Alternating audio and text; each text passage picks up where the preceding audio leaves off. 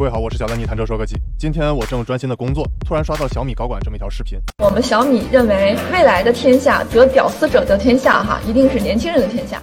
嗯，我闻到了周围好像有屌丝的气息，是在看视频的你吗？哦，原来小米高管说的屌丝就是我。啊！各位在看视频的屌丝们，你们闪了吗？雷军总说小米要冲高端手机，没想到这回又被队友给坑了。但这也不是雷军第一次被小米高管坑了，之前高管长城还把小米手机暗示为偷窥神器。那小米高管们这一连串的幼稚行为，估计会让雷军这种完美主义者气得抓耳挠腮啊！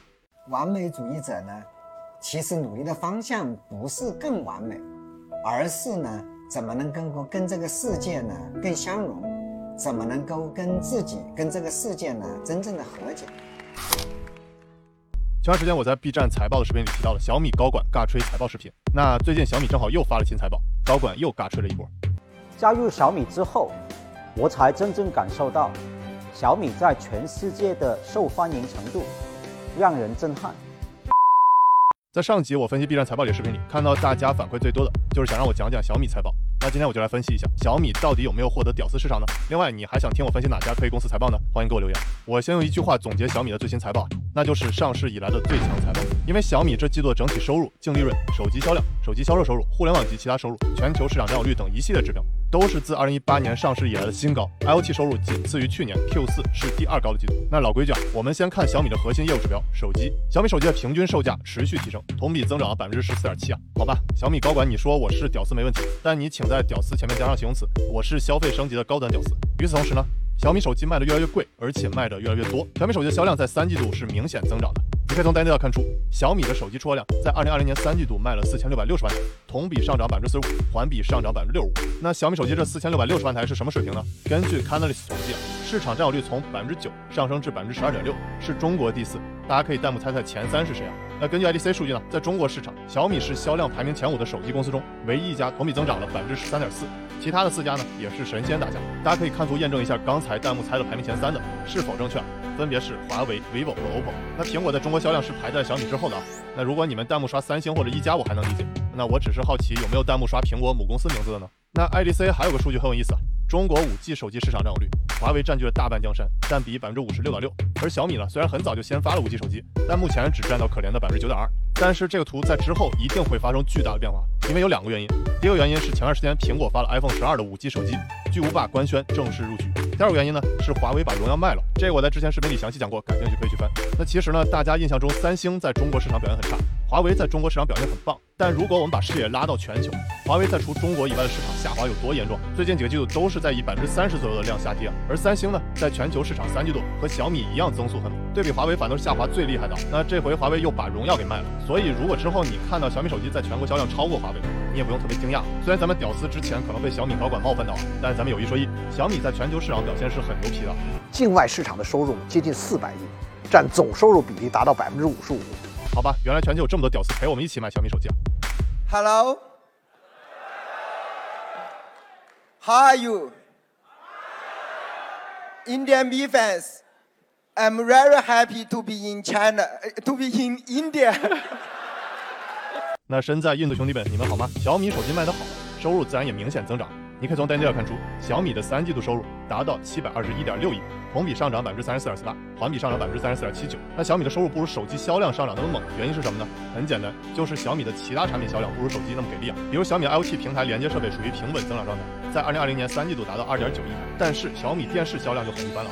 二零二零年三季度没有明显增长，但根据去年的小米电视销量来看，四季度可能会有一个明显增长。等下一季度小米财报发了，到时候我们可以再重点关注一下这个数字。虽然小米电视在二零一八年底已经开始全国销量第一了，连续七个季度国内第一，力压索尼、创维、长虹、康佳、海尔等一票的老牌力量。但我认为呢，小米电视最需要担心的对手是华为智慧屏，小心又出现被华为后来居上的情况。我认为还是很有可能的，你们觉得呢？那小米当然知道避免被华为后来居上的最好方法就是冲击高端，比如在八月份小米电视推出五十五寸的 OLED 透明屏，价格高达四万九千九百九十九元的透明电视，那这块透明电视又成为小米线下店的摆设了，有点类似之前小米环绕屏手机的旋转花屏。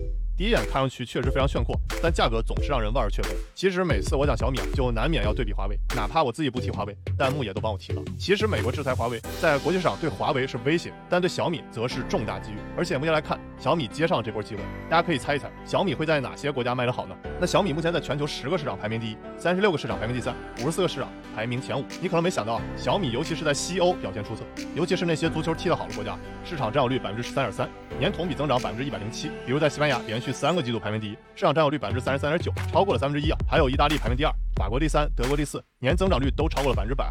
那各位在看的球迷们，你们买了小米了吗？马尔蒂尼今天生日快乐，意大利万岁！那我曾经在西欧生活过三年啊，大家知道这些地方基本上是发达国家，所以啊，大家对小米出海只卖东南亚的穷兄弟们的固有印象，应当有所转变了。正因为小米在国际市场的优秀表现。也是小米股价在近半年翻了一倍以上的重要原因啊。说到了小米和华为在国际市场的竞争，不得不提的就是迈克尔波特三种竞争战略：一、成本领先；二、差异化；三、聚焦。那这三点用大白话来说就是：一、你生产同样的产品更便宜，比如你的量大，技术更先进，让效率更高等等；二、你生产东西与众不同，你有其他人没有的东西，比如苹果 iOS；三、针对特定对象服务做得更好，比如八八四八手机啊。那我很赞同前段时间美团的王慧文在清华的产品课上说，互联网行业想不出什么第三点聚焦的例子。之前我所说的八八四八也不是当手机来卖，而是当奢侈品来卖。或者说叫男人的首饰，而小米和华为的竞争啊，才是在第一点成本领先和第二点差异化的竞争。之前总有人说小米和华为在窝里斗，但其实人家早已在窝外斗了，而且战斗力非常强。只不过是华为被美国的某些政客往死里打。那一家企业哪怕再厉害，如果美国动用国家力量去制裁，华为也会被打残一条胳膊。比如我在之前视频里讲的，华为把荣耀卖了。我们很多时候是不是觉得我们抓的牌实在是太差了呀？但是再差的牌，你都应该打下去。那最近我正好又看到任正非在荣耀送别会的讲话。